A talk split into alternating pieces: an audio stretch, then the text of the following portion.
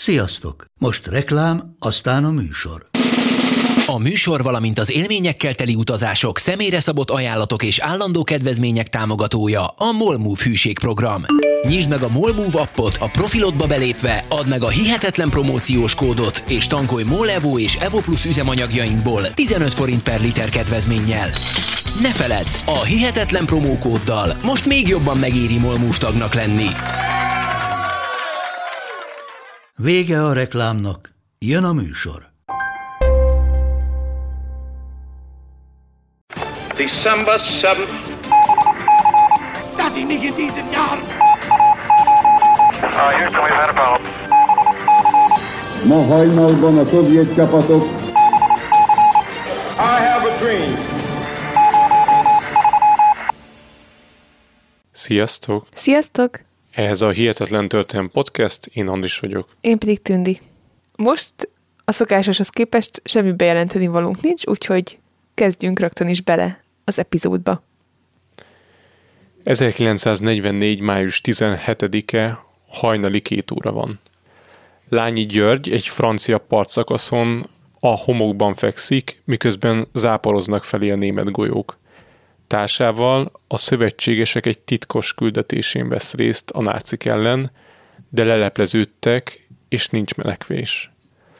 Lányi azon gondolkozik, vajon milyen sors vár rá, ha elfogják. Hitler 1942-es rendelete alapján az ellenség kommandósait akár már a helyszínen is kivégezhetik. Bajtásával azt várják, hogy a német parti őrök legalább egy kis időre abba hagyják a lövöldözést. Tíz perc telik el így, míg végre elhallgatnak a lőfegyverek, és lányéknak lehetőségük kínálkozik a menekvésre. Oda kúsznak a parton hagyott gumicsónakukhoz, ami meglepetésükre sértetlen. Gyorsan a vízre lökik, és teljes erejükből elkezdenek evezni. A cél az, hogy minél távolabb kerüljenek a parttól, és valahogy visszajussanak a torpedónaszádra, ami a parttól nem messze várja őket. Eszeveszett küzdelem veszi kezdetét, és a két férfi teljes erőbedobással evez a nyílt tenger felé, de 20 perc evezést követően egy part mentén járőröző német snellbót kiszúrja őket. A hajó reflektorai megvilágítják a két katonát, és felszólítják őket megadásra. Lányi Györgynek és társának a helyzete kilátástalan, így nincs mit tenni, megadják magukat. Pár héttel járunk a D-nap, a szövetségesek grandiózus normandiai partaszállása előtt, úgyhogy Lányi György akár aggódhatna azon is, hogy a gestapo majd megtudja tőle a hadművelet részleteit. De ő csak egy hadnagy, szinte semmilyen információja nincs a D-napról, úgyhogy biztonságban van. Sokkal inkább kell viszont attól rettegnie, hogy a németek kiderítik, hogy ő valójában a titkos X alakulat egyik tagja. A Schnellboot partra szállítja a két foglyot, akiket a közeli német parancsnokság pince celláiba zárnak. Lányi György nincs különösebben megriadva, a sötét cellában a fémcsatornát megbontva egy fémdarabhoz jut, amivel a zárat megbügyköli és kijut a cellájából. Csak hogy egy őr áll a folyosón, aki azonnal visszatereli őt a cellába, a szökés tehát nem sikerül. Másnap reggel a két fogoly szemét bekötik, autóba rakják őket, és a szajnaparti Chateau de la Roche Guyon kastélyba viszik őket, ami Erwin Rommelnek, a náci Németország legismertebb tábornokának a főhadiszállása. Lányi György szemét azonban nem kötötték be kellő figyelmességgel, így a kendő alatt a szemes arkából látja, hogy milyen fényűző kastélyhoz érkeznek, ami történetünk szempontjából később még érdekes lesz. Külön fogdában helyezik el a két szövetséges foglyot, majd Lányihoz egy német százados érkezik, aki közli vele, hogy szedje magát rendbe, mert hamarosan kihallgatásra viszik. Mire Lányi megkérdezi, hogy miért kéne hoz rendbe szednie magát, mire azt a választ kapja, hogy azért, mert valaki fontos fogja majd kihallgatni.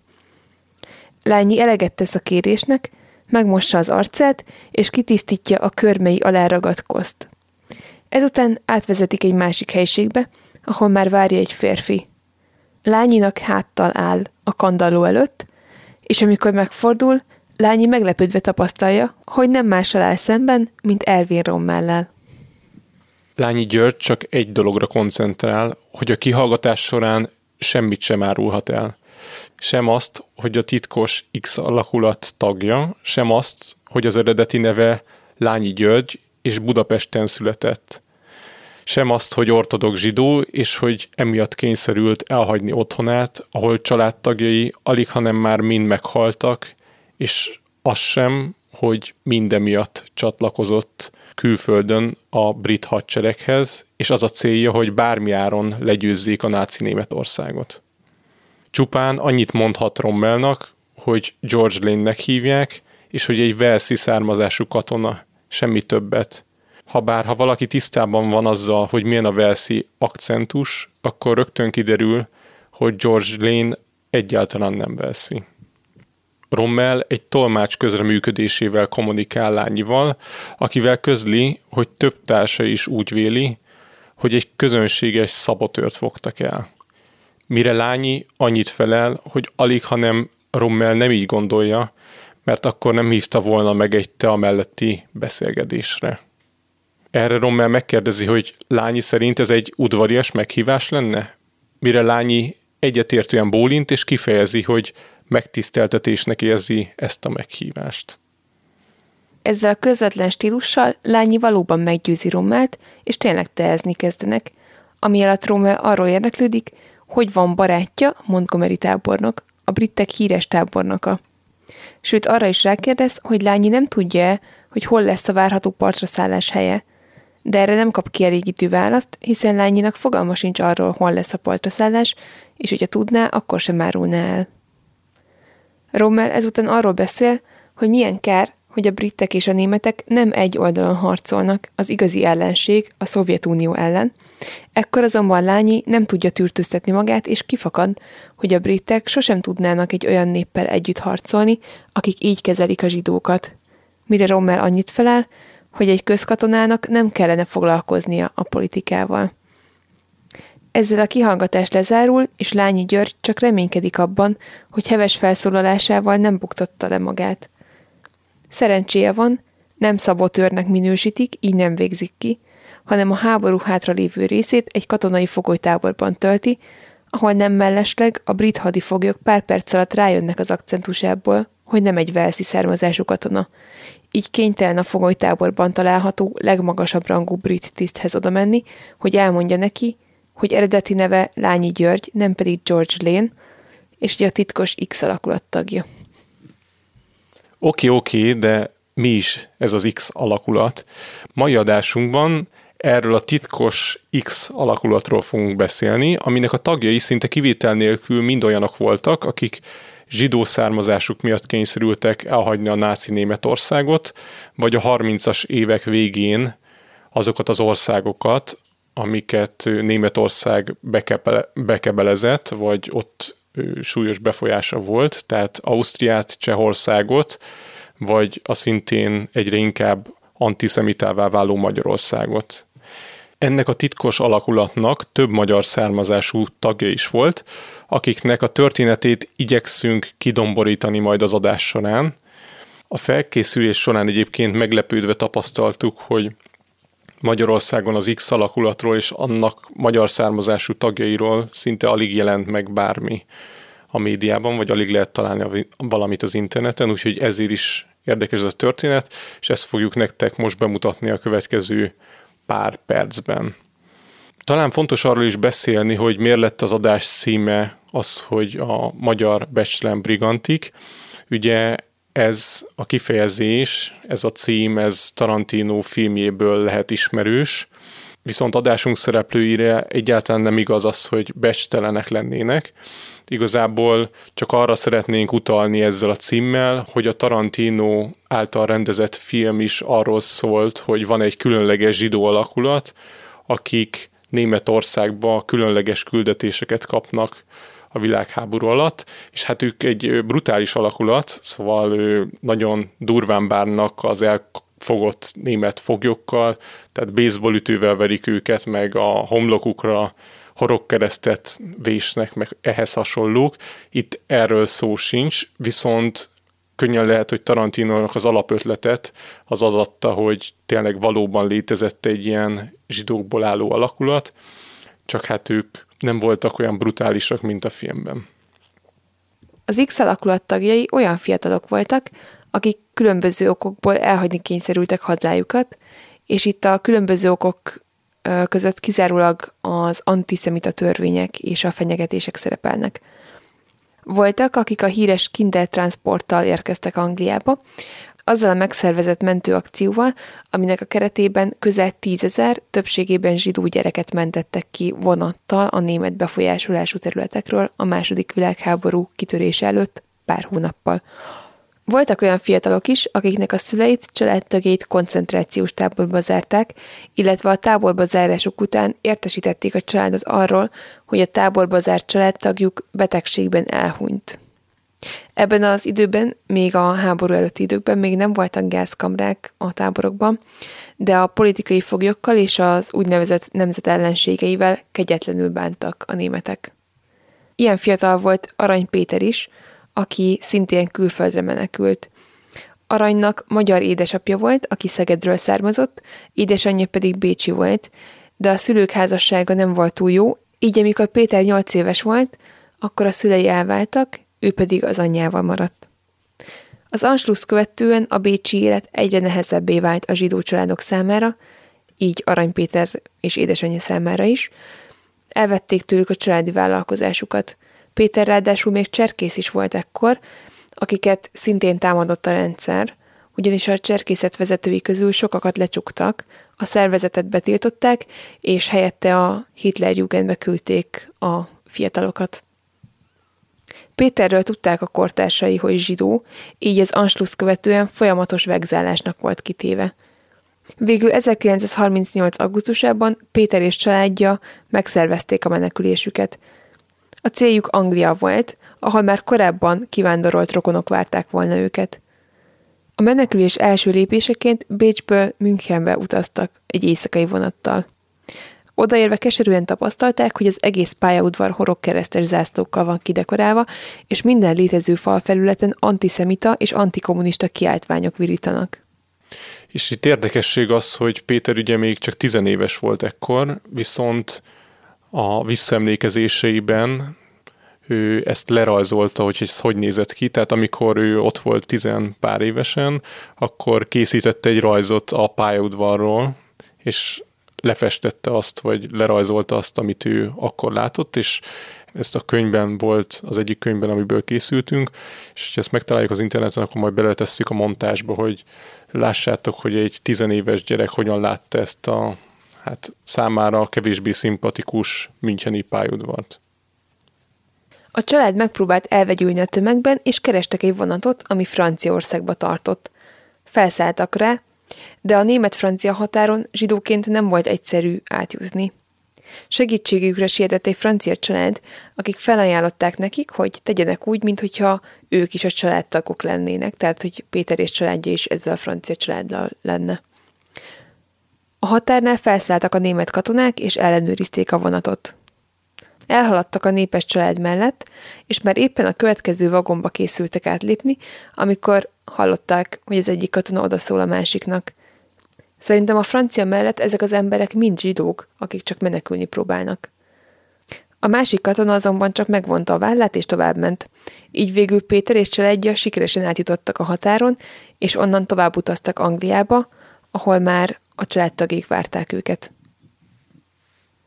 Pár éve olvastam Alexander Boschwitznek az Utazó című könyvét, amit 1938-ban egy üldözött zsidó vetett papírra pár hét alatt, és pont erről a lehetetlen helyzetről szól, hogy hogyan próbálja meg valaki, egy, egy zsidó férfi elhagyni Németországot a kristály éjszakát követően, úgy, hogy a határokon már nehéz átjutni, mindenhol rossz szemmel néznek rá, és mindenhol azt érzi, hogy őt csak üldözik. Úgyhogy akit érdekel, hogy milyen lehetett a 30-as évek végén zsidóként megszökni Németországból, vagy hogyan lehetett elhagyni az országot, annak javasoljuk ezt a könyvet. Szóval Alexander Boschwitz az Utazó című könyve. Egyébként, ha Arany Péterről beszélünk, neki ugye az édesapja volt magyar, és őt Arany Rudolfnak hívták, és ő is sikeresen jutott ki végül Angliába, Először úgy próbálkozott, hogy írt egy levelet Bernard Shaw-nak, a híres írszármazású drámaírónak, és a levél mellé küldött még egy melszobrot is, hogy ezzel próbálja meg Bernard Shaw-t rávenni arra, hogy segítsen neki. Azonban a drámaíró csak annyit írt neki vissza, hogy sajnos neki nincsenek politikai kapcsolatai, úgyhogy nem tud segíteni Arany Rudolfnak, úgyhogy Arany Péter édesapja végül úgy szökött meg sikeresen Németországból, hogy egy gőzös rakterében elbújt a szénarakásban, és így jutott ki az országból. Tehát a 30-as évek végén rengeteg menekült érkezett Angliába, akik az antiszemita rendeletek elől menekültek a hazájukból, de a kezdeti pozitív fogadtatás hamar megváltozott, amikor 39. szeptemberében kitört a második világháború. A háború kirobbanása előtt ugyanis Anglia amennyire csak tudta, megpróbálta jól kezelni a hatalmas menekült hullámot. Az országba érkezőknek különböző típusú egyszerűbb munkákat ajánlottak fel, például sokan a mezőgazdaságban kezdtek el dolgozni. A korra nem voltak tekintettel, a 16 éves kamaszokat ugyanúgy foglalkoztatták, mint az idősebbeket. Ezt azért érdemes kihangsúlyoznunk, mert a későbbi X alakulat tagjai jellemzően 18 év alattiak voltak, amikor megérkeztek Angliába. A fiatalok közül sokan azt tervezték, hogy folytatják a tanulmányaikat, amit menekülésük miatt abba hagyni kényszerültek, ennek érdekében pedig azon voltak, hogy minél hamarabb megtanuljanak angolul. Azonban minden menekült számítását áthúzta a háború kitörése.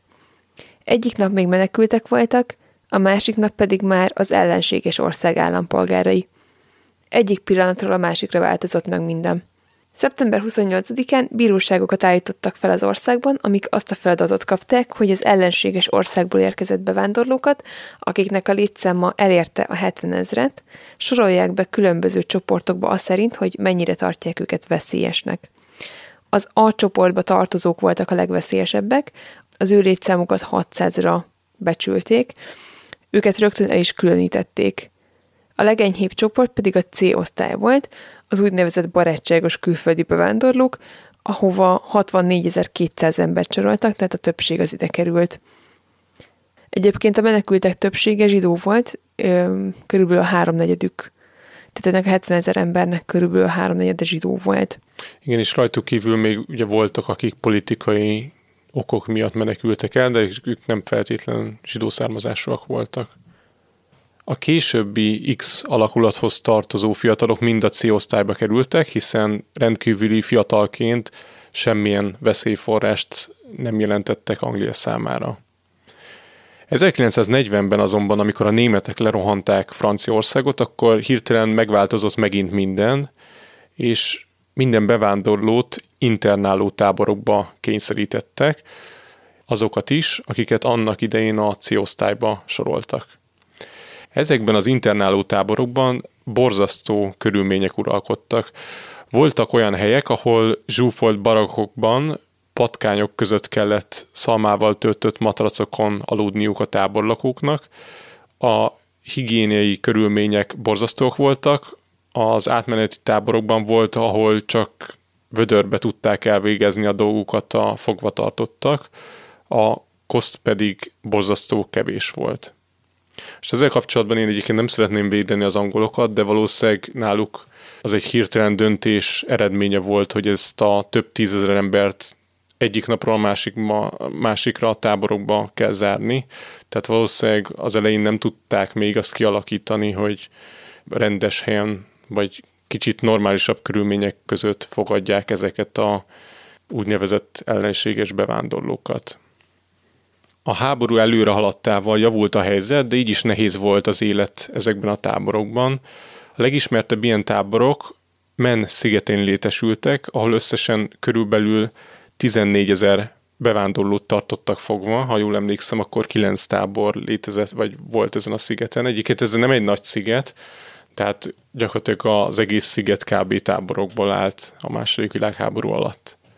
Ez a sziget egyébként ma egy népszerű turista célpontnak számít. A Menszigeti tábornál voltak azért sokkal rosszabb helyek is, több ezer bevándorlót Kanadába és Ausztráliába szállítottak. Adásunkban nem fér bele, hogy ezekről részletesebben beszéljünk, de mindenképpen érdemes megemlítenünk az Ausztráliába tartó Dunera nevű hajót. Ez egy 1600 férőhelyen rendelkező hajó volt, amire több mint 2700 embert zsúfoltak fel. A hajó utasainak a többsége osztrák és német zsidó volt, de voltak olyanok is, akiket korábban az A-osztályba soroltak, tehát azok a náci szimpatizánsok, akiknek állítólag a hajón sokkal jobb helyük volt, tehát ők kapták a kabinokat, míg a C-osztályban, meg a B-osztályba sorolt zsidók a, a raktérben voltak összezsúfolódva. És ez annak volt köszönhető, hogy a hajó kapitánya és a hajó legénysége az rendkívül antiszemita volt. Amikor felszállították ezeket a főleg zsidókat a hajóra, akkor alapból elvették a személyes holmiknak a nagy részét, és volt egy csomó olyan holmi is, személyes holmi, amiket egyszerűen csak beszortak a tengerbe. Ezt követően pedig elkezdődött egy 45 napos út Ausztráliába, ami rendkívül megterhelő volt az utasok számára. Az embereket a hajó gyomrába zárták, ahol a zsúfolt tömegben alig lehetett levegőt venni, ételt és vizet alig adtak az utasoknak, és az út első felében csak naponta negyed órára engedték fel levegőzni a fedélzetre a menekülteket. Az utazás alatt pedig a hajón szolgáló antiszemita katonák és tengerészek borzasztóan bántak a zsidókkal. A hajó utasai ennek megfelelően szörnyű állapotban érkeztek meg Ausztráliába, és a megérkezést követően lesoványodva vitték át őket egy ottani táborba. Az ő történetik is megérne egy adást, egy külön adást, de most nincs idő erről részletesebben beszélni. Egyébként ők annyira meghatározóak voltak, hogy voltak sokan közülük, akik később Ausztráliában telepettek le, és ott maradtak, és egy igazi ilyen értelmiségi generáció nőtt ki belőlük. Ugye a menekülteknek a nagy része azok, azok értelmiségiek voltak, és Ausztráliában volt is egy sorozat, hát nem tudom, azt hiszem a 80-as években, ami, aminek az volt a cím, hogy Dunerra Boys, tehát azok a fiúk, akik a Dunerra nevű hajóval érkeztek Ausztráliába. Tehát, hogy egy kicsit összegezzük az elhangzottakat, azok a zsidók, akik elhagyni kényszerültek a hazájukat, az új országban sem érezhették magukat otthon is biztonságban, és rövid időn belül a nemzet ellenségként tekintette őket. Mindezek ellenére több fiatal is úgy érezte, hogy minden vágya az, hogy csatlakozzon a németek elleni háborúba, és ahogy csak tudják, segítsék a szövetségeseket abban, hogy legyőzzék Hitlert. Mivel ezek a fiatalok szinte kivétel nélkül a C-osztályba sorolódtak, ugye amikor meghatározták, hogy mennyire veszélyesek vagy sem, ezért megengedték nekik az angolok, hogy csatlakozhassanak a munkaszolgálatot végző egységekhez. Ezeknek az egységeknek semmilyen katonai kiképzést nem adtak, és nem is katonai feladatokat kaptak, hanem nagyjából így a hátország megerősítésében segítkeztek, például eltakarították a bombakárukat, hidakat, katonai táborokat építettek, vagy pedig a frontra szállítandó utánpótlás szállítmányokat állították össze. A brit népesség körében ezeknek az egységeknek nem volt pozitív a megítélésük, mert főleg olyanok kerültek alapból ide, akik, akik valamiért nem lehettek katonák, tehát például mondjuk szellemileg nem feleltek meg a követelményeknek, büntetett előéletűek voltak, vagy valamilyen testi hátrányuk volt, úgyhogy kicsit hát sajnos lenézték őket, pedig egyébként szerintem tök fontos feladatot láttak el, nyilván a háttérmunkákat is meg kell valakinek csinálnia. Úgyhogy a fiatal bevándorlók is ide kerültek, miután jelentkeztek a munkaszolgálatra, és abban bíztak, hogy később majd így elérik, hogy besorozzák őket a tényleges hadseregbe.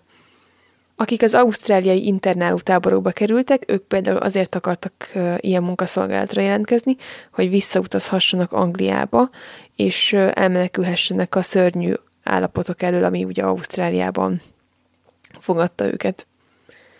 Ezekben a munkaszolgálatokban nem volt túl jó a morál, és legtöbbször a munka is nagyon nehéz volt, amit rábíztak ezekre az emberekre, ezért a bevándorló zsidó fiatalok levelekkel kezdték el bombázni a feletteseiket, és azokat, akiket még elég befolyásosnak véltek, és azt kérték tőlük, hogy a munkaszolgálatról helyezzék át őket tényleges katonai szolgálatra, azonban hiába küldtek rengeteg levelet, a hadügyminisztérium nem szeretett volna idegen bevándorlókat látni a hadseregben.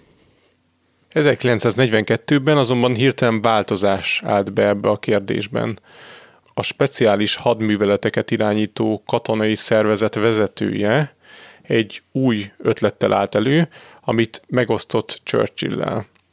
Az ötlet az volt, hogy hozzanak létre egy speciális kommandós egységet, akiknek a tagjai külföldi menekültökből állnak majd, mint például norvégok, lengyelek és franciák, és ezeket az egységeket vessék be olyan területeken, ahol ki tudják használni a helyismeretüket és a nyelvi tudásukat. Churchillnek tetszett az ötlet, és 1942 nyarán létre is hozták ezeket az egységeket, nemzetiségek szerint, tehát volt ilyen egységük a hollandoknak, a lengyeleknek, a franciáknak, és volt egy brit egység is, és itt a britet idézőjelbe tennénk, ami valójában nem britekből állt, hanem a németül tökéletesen beszélő bevándorlókból, akiknek a többsége zsidó volt. Ennek a speciális alakulatnak Churchill az X alakulat nevet adta, és ez annyira titkos volt, hogy egészen a háború végéig Churchillen kívül csupán egy tucat tiszt tudott arról, hogy igazából az X alakulat tagjai kicsodák. Az X alakulat tagjait egy hosszú folyamat során választották ki, így talán igaz az rájuk, hogy ők voltak a második világháborúban az egyik legjobban megválogatott férfiakból álló katonai egység. Az alakulat élére és a fiatal fiúk kiképzésére egy Brian Hilton Jones nevű Velszi katonát bíztak meg, aki nagyon komolyan vette ezt a feladatot. Először is meg kellett találnia a bevándorlók közül a legmegfelelőbb fiúkat a feladatra. Ahogy azt korábban említettük, a munkaszolgálatban dolgozó bevándorlók egy része hónapokon keresztül bombázta levelekkel a feletteséget azért, hogy valami komolyabb feladatot kapjanak, ezért egyértelműnek tűnt, hogy elsőként ezeket a fiúkat keresik fel, és megnézik, hogy alkalmasak-e arra, hogy a titkos kommandó tagjai legyenek. Hilton Jones megfigyelőket küldött országszerte a munkaszolgálatos alakulatokhoz, hogy válasszák ki a legalkalmasabb, németül jól beszélő és fizikailag is fit fiatalokat. Akiket alkalmasnak ítéltek, azokat egy londoni hotelben gyűjtötték össze, hogy egyesével elbeszélgessenek a jelöltekkel. Kikérdezték a fiúkat arra, hogy miért akarnak csatlakozni a hadsereghez, hol tanultak, milyen a fizikai állapotuk, és hogy milyen nyelveket ismernek. A beszélgetést maga Brian Hilton Jones vezette, segédjével, Lányi Györgyel, aki adásunk bevezetőiben ugye Romellel találkozott, és itt most jogosan merülhet fel az a kérdés, hogy a szintén menekült Lányi György hogy-hogy segítkezhetett a fiúk kiválasztásában. Lányi volt az X alakulat első tagja, aki külföldi kapcsolatai lévén már a kivándorlását követően sikeresen csatlakozott a hadsereghez. Lány egyébként Budapesten született, katolikus apától és zsidó anyától, és az is igaz rá, hogy 1936-ban a magyar olimpiai vízilabda válogatott tagja volt, ha bár csak csereként, de ez szerintem akkor is elég menő.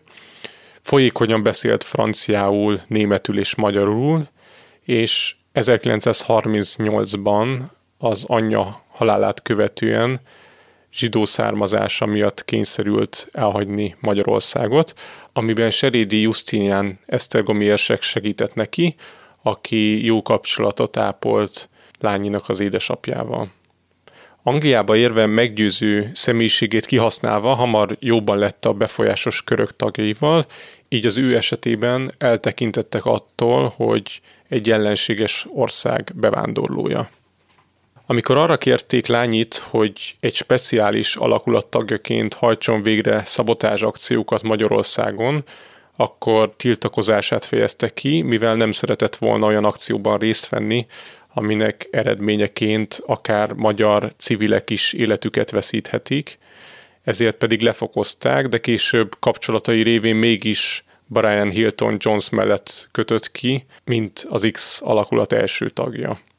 És az eddigek alapján már értetitek, hogy mivel neki már korábbról volt katonai tapasztalata, tehát az előző években ő már vállalt katonai szerepet, ezért lehet az, hogy lányinak ilyen fontos szerep jutott abban, hogy az X alakulat friss tagjait kiképezze. Brian Hilton Jones és Lányi György több száz fiatalt hallgattak meg, míg végül 87 főre szűkült le a keret. Ez az arány is jól mutatja egyébként azt, hogy tényleg kemény szűrő mentek át ezek a fiatalok, és hogy valóban a, talán az egyik legjobban megválogatott alakulatról beszélhetünk, amikor az X alakulatról van szó. A toborzás végével Hilton Jones első dolga volt, hogy egybehívta az alakulat tagjait, és közölte velük, hogy mindenkinek negyed órája van arra, hogy kitaláljon magának egy új nevet és egy teljes identitást, amit ezt követően a háborúban használni fog. Ennek az új identitásnak két célja volt. Egyfelől, hogy az X alakulat tagjait védje, hogy fogságba esés esetén ne végezzék ki őket rögtön a helyszínen. Másrészt a hamis személyiséggel titokban tudták tartani, hogy létezik egy németül jól beszélő titkos kommandó. Így lett Lányi Györgyből George Lane, Hans Ludwig hajosból Ian Harris, Kirchner Andréből Andrew Kirschhow, Arany Péterből pedig Peter Master. Ez az utóbbi név egy kicsit furcsán hangozhat, és hát valóban az is, ugyanis Arany Péter először nem ezt a nevet akarta magának választani, hanem Peter Arlen szeretett volna lenni, és ezt a nevet elmondta egy mellette lévő srácnak, aki ugye szintén az alakulat tagja volt, és ennek a fiúnak annyira megtetszett az Arlen név, hogy előrébb került a sorba, és végül ő mondta be az Arlen nevet, ezért Péternek már egy más nevet kellett használnia, és így ö, döntött a Peter Master név mellett. Amikor Hilton Jones megkérdezte Lányi Györgyöt, hogy neki mi lesz a neve, akkor Lányi először azt mondta, hogy a Smith nevet választja, mire Hilton Jones kinevette, és azt mondta neki, hogy pont úgy ejtik ki a, ezt a nevet, mint hogyha azt mondaná, hogy Schmidt. Így végül a Lén név mellett döntöttek, mert azt könnyebben ki tudta mondani. Az identitásváltás a szervezet tagjainak nem volt egyszerű. Minden személyes holméjukat le kellett adniuk, ami ugye az előző életükre utalt. Így leadták azokat a ruhákat, amikbe monogramjuk bele volt hímezve, a német nyelvű könyveiket, és minden családi fotót és emléket. Egyébként ez valószínűleg különleges, vagy különösen nehéz volt akkor, amikor tényleg csak fotókon, tehát nem volt telefon, tehát fotókon lehetett tőrizni az egyes családtagokról az emléket, és hogyha azt leadtad, akkor konkrétan semmi nem volt nálad, ami arra emlékeztetett volna. Ezek mellett egyébként az is kihívás volt, hogy a vallásos zsidók számára, ugye ők többé nem tarthatták be a vallásuk szabályait, tehát anglikánként kellett viselkedniük, úgyhogy többé nem számított, hogy mi kóser és mi nem, és a szombatot sem tarthatták meg. Az X alakulat tagjait a kiválogatás után vonatra rakták, és vidékre, egy kis Velszi településre, Aberdoviba szállították, ahol megkezdődött a rendkívül megerőltető kiképzés. A helyi velsziek nem lepődtek meg a frissen érkezett kommandósokon, mivel nem sokkal korábban a norvég kommandósokat képezték ki ugyanezen a helyen, tehát már hozzá voltak szokva ehhez. Egy kis Isten háta mögötti település kell elképzelni, amire alig ha nem a Velszi származású Hilton Jones miatt esett a választás, aki úgy akarta kiképezni a kommandósokat, hogy azok minél kevésbé legyenek szem előtt, tehát ne Londonba vagy bármilyen nagyobb városban, hanem egy ilyen távoli helyen, ahol sokkal kevesebben fordulnak meg. A falu közepén volt egy központi épület, ahova Hilton Jones költözött be, ez lett a kiképzés központja, viszont nem volt arra hely, hogy ebben a házban, ahol Hilton Jones volt, ebbe elszállásoljanak mindenkit, ezért első feladatként azt kapták az X alakulat tagjai, hogy egy kis pénzzel a zsebükben kezdjenek el végigjárni a falun, kopogtassanak be minden házhoz, és szerezzenek maguknak hosszú távra szállást. Arany Péter például egy olyan házba került, ahol egy férj és feleség élt két kisgyerekével, és az első este a vacsoránál el is mondta ezeknek az embereknek, ezeknek a velszi embereknek, hogy az édesapja az nagyon sokat utazott, és hogy emiatt beszél olyan rosszul angolul. Mondanunk se kell, hogy azért a faluban élők azért nem voltak teljesen hülyék, és szépen lassan kikövetkeztették, hogy mégis kik lehetnek az X alakulat tagjai, mivel azonban udvarias, jóképű és intelligens fiatal férfiakról volt szó, így hamar megkedvelték őket, és itt a jóképűt azt direkt kihangsúlyoztam, azért, mivel a több hónapos kiképzést követően és az elkövetkező években több olyan falubéli lány is volt, aki végül az X alakulat bizonyos vagy egyik tagjához ment hozzá. A kiképzés rendkívül kemény volt, már az első nap teljes menet felszerelésben kellett 12 kilométert futniuk a környék dombos vidékein. Az elkövetkezendő napokban pedig folyamatosan növelték a távot, míg végül már 60 kilométert kellett futniuk menet felszereléssel a hátukon. Ezt a kemény fizikai kiképzést Lányi György tartotta, akit a fiatal kommandósok hamar megkedveltek, és lenyűgöző termete és fizikuma miatt csak magyar behemótnak neveztek. A futás mellett gyakran úztak felszerelésükkel együtt a jeges tengerben, voltak közelharcra vonatkozó képzések, és egy idő után már éles fegyvereket is kaptak a kezükbe, és megtanulták azt is, hogy hogyan készítsenek maguk bombát. A kiképzés során kiderült, hogy az egyik fiú nagy mestere a lakatok feltörésének, és ezt a tudását megosztotta a többiekkel is, és ugye itt nem tudom, hogy emlékeztek-e, de az adás elején Lányi György ugye kiszabadította magát egy cellából egy filmdarab segítségével, ezt valószínűleg egyébként ettől a fiútól tanulhatta. A fizikai kiképzés mellett voltak egyéb foglalkozások is, például megtanultak térképet olvasni, és elsajátították azt is, hogy hogyan érdemes minél hatékonyabban kihallgatni a foglyokat. Volt, hogy azzal szórakoztatták a helyi lakosokat, hogy álceruhában elbújtak a kertjeikben, majd megkérdezték őket, hogy hány katonát tudnak felfedezni a lakosok, akik megtippeltek egy számot, aztán nagyon meglepődtek, mert kiderült, hogy olyan katonákat sem fedeztek fel, akik csak pár lépésre hasaltak tőlük a fűben. A kommandósok egy alkalommal azt a feladatot kapták, hogy törjenek be a közeli, jól őrzött reptérre, és lopjanak el egy tárgyat a főépületből. A küldetés sikerrel járt, és hiába volt egy komolyabb őrség ennek a reptérnek, nem vették észre betörést.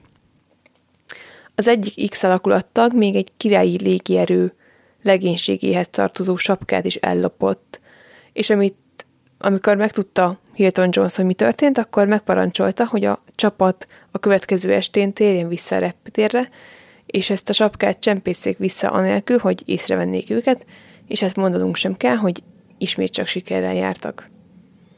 A kiképzés hosszú hónapokig tartott, és a végén egy rendkívül felkészült kommandós egységé vált az X alakulat, akiket a közösen eltöltött idő a legjobb barátokká kovácsolt össze. A titkos kommandósok harci bevetése nem egységesen történt, tehát ez a 87 ember sosem harcolt egymás mellett egyszerre egy alakulatban. Az volt a jellemző, hogy hármasával, ötösével szétosztották őket más alakulatokba, akiket az X alakulat tagjai nagyban segítették. Szinte mindig az első sorban harcoltak, így jellemzően ott voltak akkor, amikor a szövetségesek német hadifoglyokat ejtettek. Ugye alapesetben a hadifoglyok vallatása az úgy történt, hogy ha elfogtak egy németet, akkor azt hátra kellett küldeni a központba, ahol egy németül tudó ember kivallatta ezt a német elfogott katonát, majd a megszerzett információt visszajutották a frontra. És ugye ez a procedúra, ez borzasztó hosszú volt, és akár több órát is igénybe vehetett, viszont hogyha hevesek voltak a harcok, akkor akár egy napba is telt, mire visszajutották azt az információt, amit sikerült megtudni a német katonától. Ennél nyilvánvalóan sokkal hatékonyabb volt az, hogyha az X alakulat tagja, aki németül jól beszélt, a helyszínen ki tudta vallatni a foglyot, és azt az információt ott a helyszínen már rögtön fel is tudták használni. Általában a helyszíni vallatásban olyan információkat lehetett megtudni, hogy hol van a többi német katona, vagy hova fészkelték be magukat, honnan várható ellentámadás, vagy hogy az előttük húzódó aknamezőn hol van az az ösvény, ahol keresztül lehet haladni, és ezt a tudásukat, ezt a helyszíni vallatást, ezt nagyon hasznosan és jól tudták használni a harcokban. Emellett a harcokban is fontos szerepet vállaltak. Ugye elég hosszan beszéltünk arról, hogy milyen kiképzésük volt, tehát rendkívül jó fizikumú katonák voltak, akik a közelharcban is jók voltak, felderítésben is nagyon jól tudtak működni, úgyhogy nagyon jól tudta használni őket minden alakulat. Azt pedig, hogy mennyire hasznosak voltak, azt jól mutatja azt, hogy a háború vége felé már egyesével, kettesével osztották szét őket a különböző alakulatokba, nem pedig ötösével, és erre azért volt szükség, mert a katonai vezetésnek az volt a célja, hogy minél több helyre jusson ilyen X alakulat tag, mert ennyire hasznosak voltak. A háború során számos helyen bevetették őket, ilyenek voltak a szicíliai partaszállás, de Tito partizányai mellett is harcoltak, valamint a normandai partaszállásnál is fontos szerep jutott nekik, és a nyugati fronton is végig harcolták a háború utolsó éveit. Az X alakulat tagjait először a gyepei rajtaütésnél vetették be 1942. augusztusában, amikor a szövetséges alakulatok megpróbáltak partra szállni egy francia tengerparti településen, és egyes történészek szerint lehetséges, hogy az alapküldetés mellett pár embernek volt egy titkos küldetése is, méghozzá az, hogy ellopjanak egy jól őrzött négy motoros Enigma gépet a partmenti városból. Mivel azonban ez a partraszállás kudarcba fulladt, ezért a másodlagos küldetést sem tudták teljesíteni, tehát nem lopták el ezt az enigmát, aminek az ellopásának az ötletgazdája Ian Fleming volt, aki a James Bond figurát alkotta meg. Ugye róla már beszéltünk egy korábbi adásunkban, amikor arról meséltünk nektek, hogy a britek hogyan verték át a németeket egy vízi hulla segítségével. Az X alakulat tagjai számos titkos misszióban is részt vettek, főleg a D-nap előtti hónapokban, amikor az volt a cél, hogy minél több információt megtudjanak a németek franciaországi védelméről. Az adás elején azt meséltük el nektek, hogy Lányi György egy ilyen kudarcba fulladt küldetés után találkozott személyesen Rommel tábornokkal. Lányinak az volt a feladata, hogy egy társával az éjszaka leple alatt szálljon partra a francia partoknál, és vizsgálja meg a németek új víziaknáit. 1944 áprilisában új típusú víziaknákat kezdtek el használni a németek a francia partoknál, ami aggasztotta a szövetségeseket, mert nem tudták, hogy mekkora fenyegetés jelentenek ezek az új fegyverek a nyára tervezett partaszállásra, ezért három küldetést is terveztek, hogy kiderítsék, hogy mit kell ezekről az új fegyverekről tudni. Lányi két küldetést sikeresen végrehajtott, a megszerzett információt pedig már vizsgálták Londonban, és nagyon úgy tűnt, hogy ezek a víziaknák nem veszélyesebbek, mint a korábbiak, de azért lányékat még visszaküldték egy harmadik küldetésre, és ez sült el balul, ekkor szúrták ki őket a német partőrség embere, és így kerültek fogságba. A történet további részét elmeséltük az adás elején, tehát, hogy fogságba kerültek, hol végül nem szabotőrként tekintettek rájuk a németek, hanem sima közkatonaként, így fogságba kerültek és nem végezték ki őket. Úgyhogy Lányi György és társa a háború hátralévő részét egy német hadifogolytáborban töltötte. Ha még emlékeztek rá, akkor említettük azt is, hogy amikor átszállították őket Rommel fő hadiszállására, akkor Lányi a szemfedő alól kicsit kilátott, mert nem kötötték be elég alaposan a szemét, és mondtuk, hogy ennek még lesz jelentősége. Ugyanis Lányi György a fogolytáborban elmondta a többi brit fogolynak, hogy mit látott, szóval elmondta, hogy egy fényűző kastély részleteit látta, és ez alapján be tudták azonosítani, hogy nagyjából melyik kastélyról lehet szó, és hogy hol tartózkodhatott Rommel. A fogolytáborból ezt az információt sikeresen kiuttatták, és egészen Londonig eljutott a híre a brit hadsereg vezetőihez. Adásunk főforrása egy X-Troop című könyv, aminek az írója azt írja, hogy az így kiszivárgott információnak köszönhető az, hogy a normandai partaszállás után egy hónappal egy repülőgép rálőtt a Rommelt szállító gépkocsira Normandiában, aminek következtében a németek tábornoka súlyosan megsebesült, és három helyen is eltört a koponyája. A könyvírója úgy véli, hogy a sikeres repülőgép támadás annak volt köszönhető, hogy Lányi György kileste, hogy hol van Rommel fő hadiszállása, és ezzel akár még a második világháború végét is befolyásolhatta, hiszen ugye Rommel volt pont az, aki azért felelt, hogy visszaverje a normandii partaszállást, és hogy megvédje Franciaországot a partaszállástól, de pont a legnagyobb harcok idején, amikor elkezdtek kelet irányba vonulni a partaszállás helyszínétől, akkor őt ez a baleset érte egy hónappal a partaszállás után, és emiatt nem tudott aktívan részt venni a védekezés megszervezésében. Ez a történet nagyon jól hangzik, hogy lányinak köszönhető ez, de kutattunk a neten, és utána olvastunk, hogy pontosan mit is lehet tudni erről a légicsapásról, és nagyon úgy tűnik, hogy a történet túl szép ahhoz, hogy igaz legyen.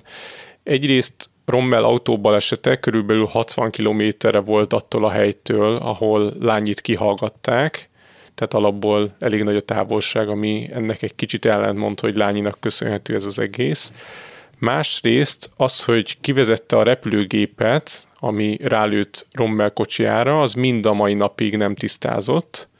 Nyolc olyan szövetséges pilóta is van, aki azt állítja, hogy ő volt az, aki megtámadta a német tábornok autóját, és hogy gyakorlatilag neki köszönhető, hogy sikeres volt ez a merénylet. A 80 év távlatából már elég nehéz megmondani, hogy pontosan mi történt, és hogy ki lehetett az a pilóta, aki valójában rálőtt Rommelék autójára, de nagyon valószínű, hogy egyszerűen csak egy felderítő gépről volt szó, aki egy kicsit berepült az ellenséges területek fölé, és ott pásztázta a környéket, és akkor látta, hogy egy, egy autó megy az úton, rájuk lőtt, és utólag kiderült, hogy ezek rommelék voltak, de ez nem egy ilyen szándékosan kitervelt és végrehajtott akció volt. Szóval sajnos nem lányi szemfülessége miatt lett rövidebb a háború, de az igaz, hogy neki is köszönhető az, hogy nem kellett tovább halogatni a szövetséges partaszállást. Ahogy Tündi mondta, ugye neki volt nagyrészt köszönhető, hogy sikerült kideríteni, hogy ezek az új víziaknák, ezek nem is olyan veszélyesek. A normandai partaszállásban az X alakulat 87 tagja közül 43-an vettek részt, többek között Arany Péter is, aki egy speciális biciklis alakulathoz csatlakozott a partaszállás előtti napon.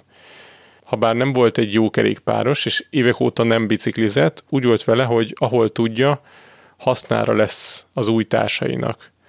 A kis csapat küldetése az volt, hogy a partaszállást követően tekerjenek keresztül ellenséges területeken, és vigyenek erősítést a Pegasus névre hallgató hídhoz, amit egy másik brit kommandó foglalt el.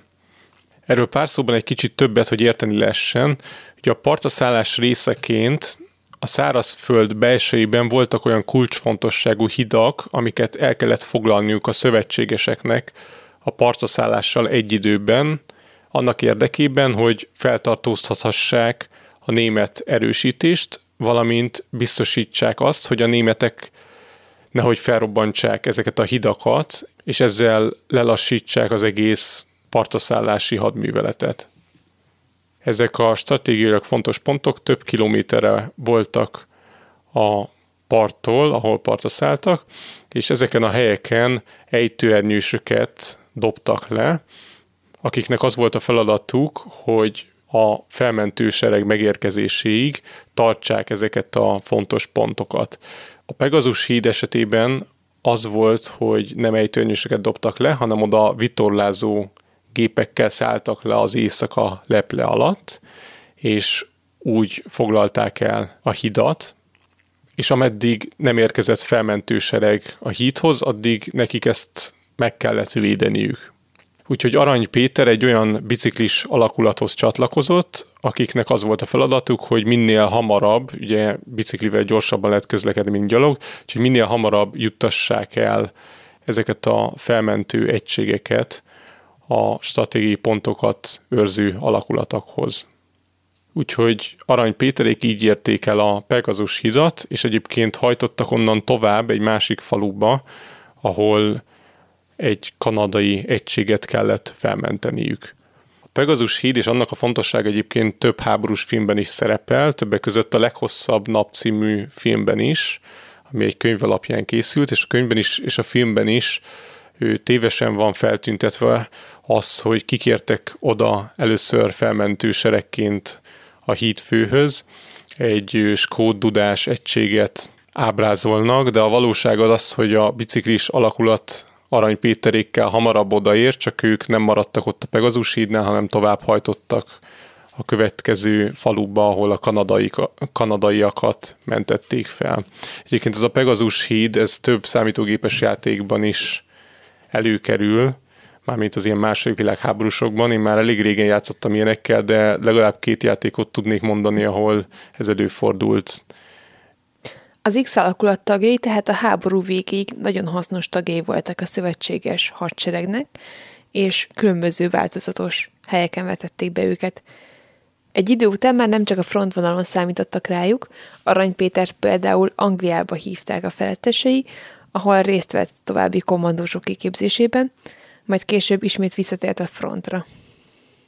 Az adás elején említettük, hogy az alakulat tagira az nem igaz, hogy brutálisak vagy kegyetlenek lettek volna az elfogadott német foglyokkal, ugye nem úgy, mint a Becstelen Brigantik című filmben.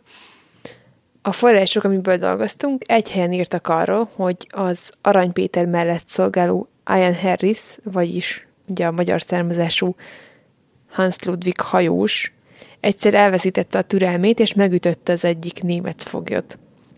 Arany Péter megkérdezte tőle, hogy erre miért volt szükség, mire hajós azt felelte, hogy ha bár a németek elveszítették már a háborút, de a nácik még mindig embereket ölnek, és amikor meglátta, hogy a német katonán sok csillogó kitüntetés van a kabátján, akkor elveszítette a türelmét. Tehát volt ilyen eset is, de azért nem volt jellemző, hogy kínozták vagy bántották volna a német fogjaikat. Hans Ludwig hajóshoz kapcsolódik még egy eset is. Már Nyugat-Németországban jártak a szövetséges hadtestek, velük együtt hajós is, amikor az egyik város külterületén találkozott egy magyar katonával, akivel szóba elegyedett. Felmerülhet a kérdés, hogy mit keresett Nyugat-Németországban egy magyar katona. Dániában volt egy magyar katonákból álló egység, és valószínűleg ez a katona is ennek az egységnek lehetett a tagja, akivel hajós találkozott Nyugat-Németországban. Ezt a magyar katonát elfogták a külvárosban, ugye hajóség, és amikor beszélgetni kezdett hajóssal, akkor azt mondta neki ez a katona, hogy a belvárosban található német főhadiszálláson szinte már mindenki meg akarja adni magát a szövetségeseknek. Hajós erre beült egy jeepbe, maga mellé ültette a magyar katonát, és hátrahagyva a frontvonalat behajtott a város központjába. A német főhadiszállás épületéből kijött elé egy német őrnagy, és megkérdezte tőle, hogy mit akar, mire hajós nemes egyszerűséggel azt mondta, hogy idejött, hogy elfogadja a német őrnagy megadását. Ez a német meglepetten nézett rá, és akkor hajós is rájött, hogy talán túlságosan elbizakodott volt. Egyedül volt szövetségesként a város közepén, amit még fel se szabadítottak, a környező épületekből pedig több tucat német fegyveres jött elő. Hajós megkínálta a német őrnagyot cigarettával, a német pedig megkérdezte tőle, hogy milyen rangban van, mert hajós egyenruháján nem voltak rangjelzések. Hajós azt hazudta, hogy ő is őrnagy, hogy nehogy lenézzék őt, pedig igazából tizedes volt, nem őrnagy. A német felajánlotta, hogy ebédeljenek meg, és közben tárgyalják meg a megadás feltételeit. Az őrnagy megkérdezte hajóstól, hogy már mégis miért kéne magukat megadniuk a szövetségeseknek, mire hajós azt válaszolta, hogy azért, mert ők többen vannak, és jobbak a fegyvereik. Erre a német őrnagy felháborodott, és azt mondta, hogy nincs jobb fegyver, mint a német Luger. Amin hajós jót derült, és megállapodtak abban, hogy tartanak egy lőversenyt. A német a lúgert használta, hajós pedig a géppisztolyát. Az egyik ház falánál felállítottak tíz üres üveget, majd a német elővette a fegyverét, és elkezdett lőni. A lúgerben egy nyolcas tár van, és a nyolc lövésből három talált el üveget. Ekkor hajós következett, akinek további tíz üveget állítottak fel, és ő pedig az összeset le tudta szedni a Thompson géppisztolyával. Az őrnagy meghökkenve nézte, majd azt mondta hajósnak, hogy megadják magukat, csak annyit kérnek, hogy garantálják számukra, hogy amerikai hadúj fogságba esnek, nem pedig szovjetbe. Erre hajós a szavát adta, majd beült a jeepbe, ami mögött felsorakozott az összes német katona. Amikor visszaállított a szövetséges főhadiszállásra, mögötte menetelt több száz német katona. Ez egy nagyon ikonikus jelenet, és ezt sikerült is lencse végre kapni, mert egy filmstáb is volt a közelben, úgyhogy lefilmezték az esetet, ami aztán világszerte szerepelt a híradókban. Az X alakulat tagjait tehát számos helyen bevetették, és a háború végéig keményen küzdöttek. Elhivatottságuk abból következett, hogy családtagjaik gyakran koncentrációs táborokban sínylődtek, így minél hamarabb véget akartak vetni a háborúnak.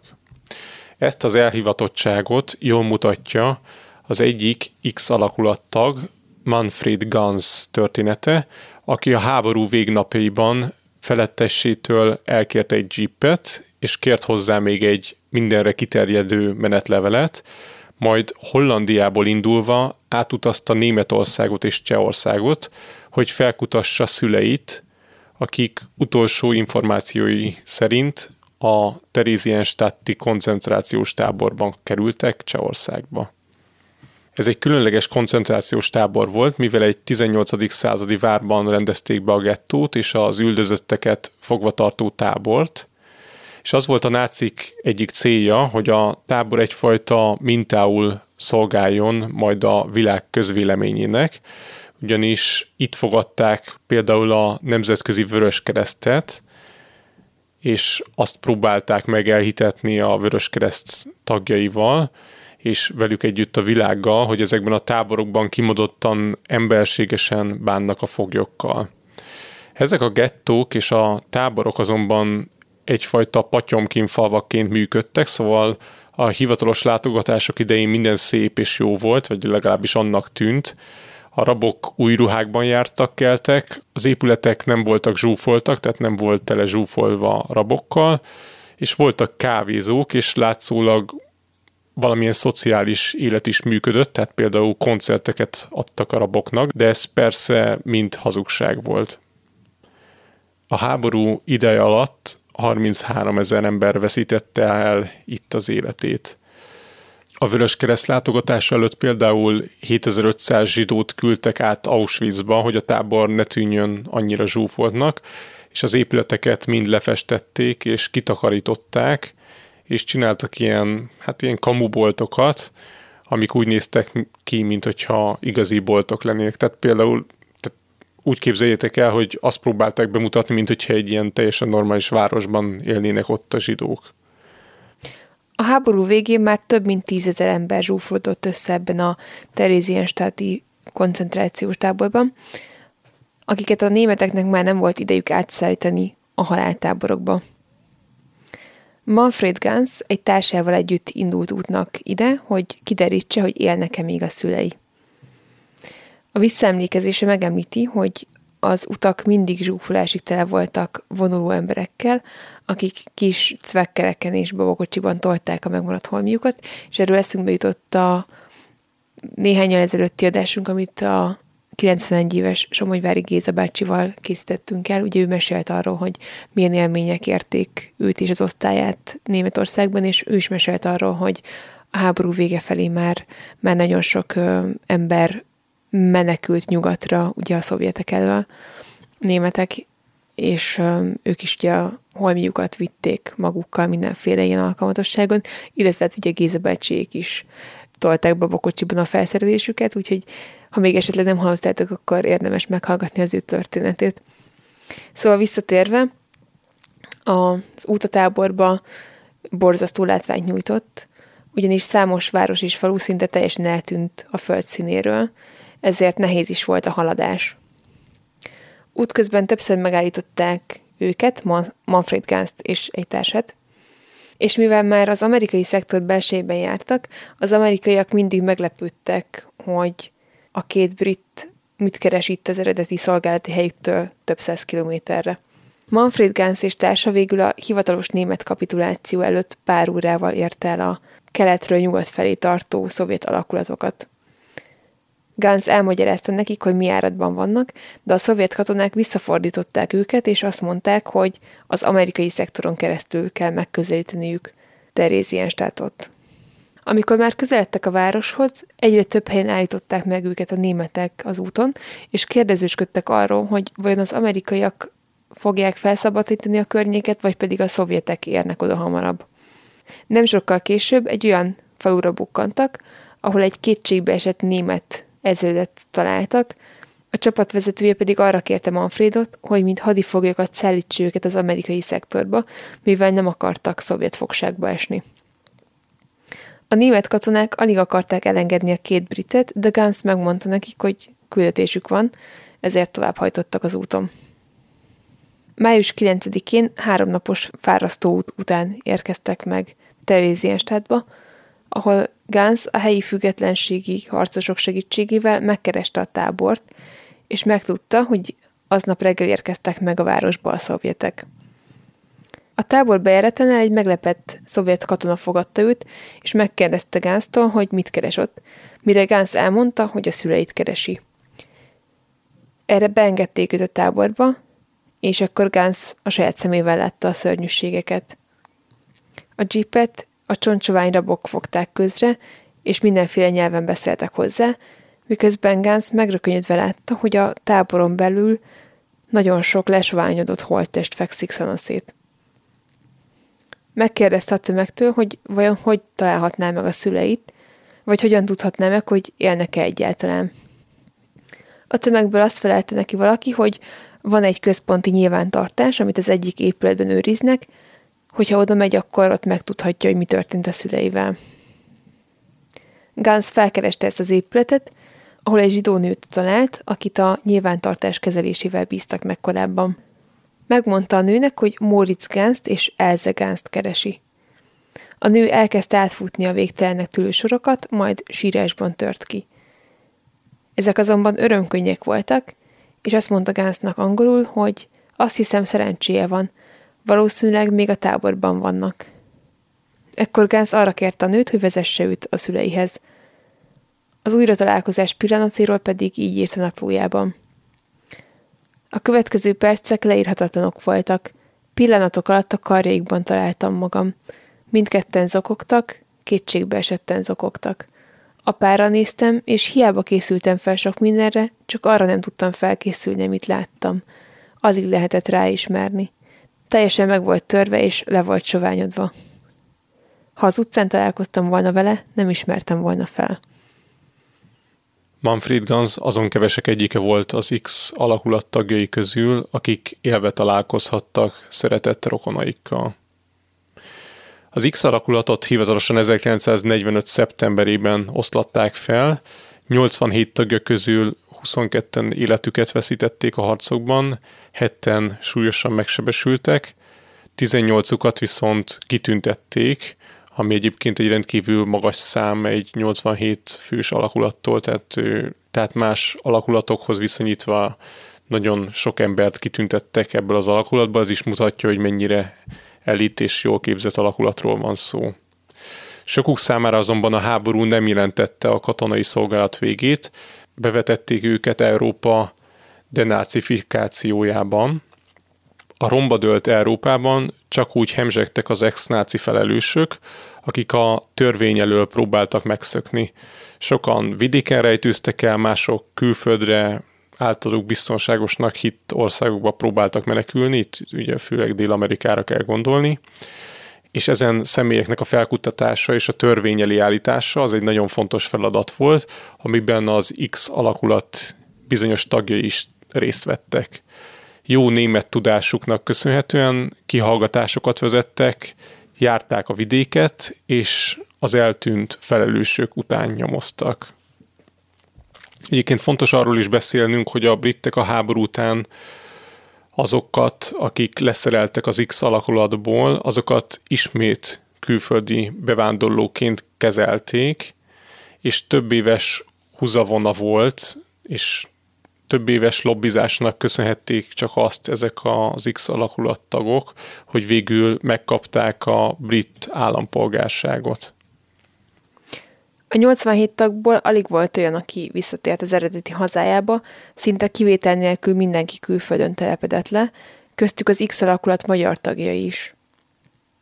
Hogyha még szeretnétek még többet megtudni az X alakulat magyar tagjairól, akkor a leírásban találtok pár linket. Például 1985-ben a Magyar Filmhíradóban szerepelt valaki, aki Lányi Györgyről mesélt, és arról, hogy hogyan találkozott Lányi Rommellel. Az interjú végén a műsorvezető megkérdezte tőle, hogy hogyan tud ennyit Lányiról, mire a férfi azt mondta, hogy ő Lányi György. Úgyhogy ez egy igazán érdekes interjú, ezt szintén belinkeljük a leírásba. Hogyha pedig Arany Péterről szeretnétek még többet megtudni, aki ugye Peter Master néven futott az X alakulatban, akkor elolvashatjátok a könyvét, ugyanis írt egy könyvet az X alakulatról, és készült vele egy hosszú oral history beszélgetés, aminek a linkjét szintén megtaláljátok a leírásban. Kirchner Endrével kapcsolatban pedig kanadai és amerikai leszármazottak levelezését lehet megtalálni az interneten. Ez volt hát a különleges X alakulatról szóló epizód. Reméljük, hogy tetszett nektek és érdekesnek találjátok. Akkor, ahogy mondtuk, akit még érdekel a sztori, a leírásban talál pár hasznos linket. És akkor most el is köszönünk tőletek. Köszönjük szépen, hogy velünk tartottatok. Vigyázzatok magatokra, és találkozunk legközelebb. Sziasztok! Sziasztok! Ha szeretnétek tőlünk extra bónuszadásokat hallgatni, akkor csatlakozzatok a Patreon közösségünkhöz a patreon.com per hihetetlen történelem oldalon, ezt a linket betesszük a leírásba is. Kövessetek minket Facebookon és Instagramon, ahol az adások mellett sok egyéb történelmi érdekességet is megosztunk veletek. Örömmel fogadunk e-maileket is a hihetetlen gmail.com e-mail címre, ha kérdésetek, észrevételetek lenne az adással kapcsolatban. A podcastet megtaláljátok az Apple Podcast-en, Spotify-on és még sok más helyen is. Hallgassatok minket máskor is. Sziasztok! Sziasztok! Ha más podcastekre is kíváncsi vagy, hallgassd meg a Béton műsor ajánlóját. El tudod képzelni, hogy a podcastet, amit éppen most hallgattál, fél év múlva már a mesterséges intelligencia generálja? Mi sem. De ha érdekel, eljötte már a gépek lázadása. Hallgass bele az Embertelen podcastbe. Orsós Lajos vagyok, a műsor házigazdája. Egyelőre még élőben. Egyelőre. Fedezzük fel együtt, hogyan ismerkedik, randizik, mesél és vitatkozik Betty és Péter, két teljesen mesterséges intelligencia. Lajos, a podcast címét mond még egyszer, Léci. Oké. Okay. Embertelen podcast. Ez a műsor a Béton közösség tagja.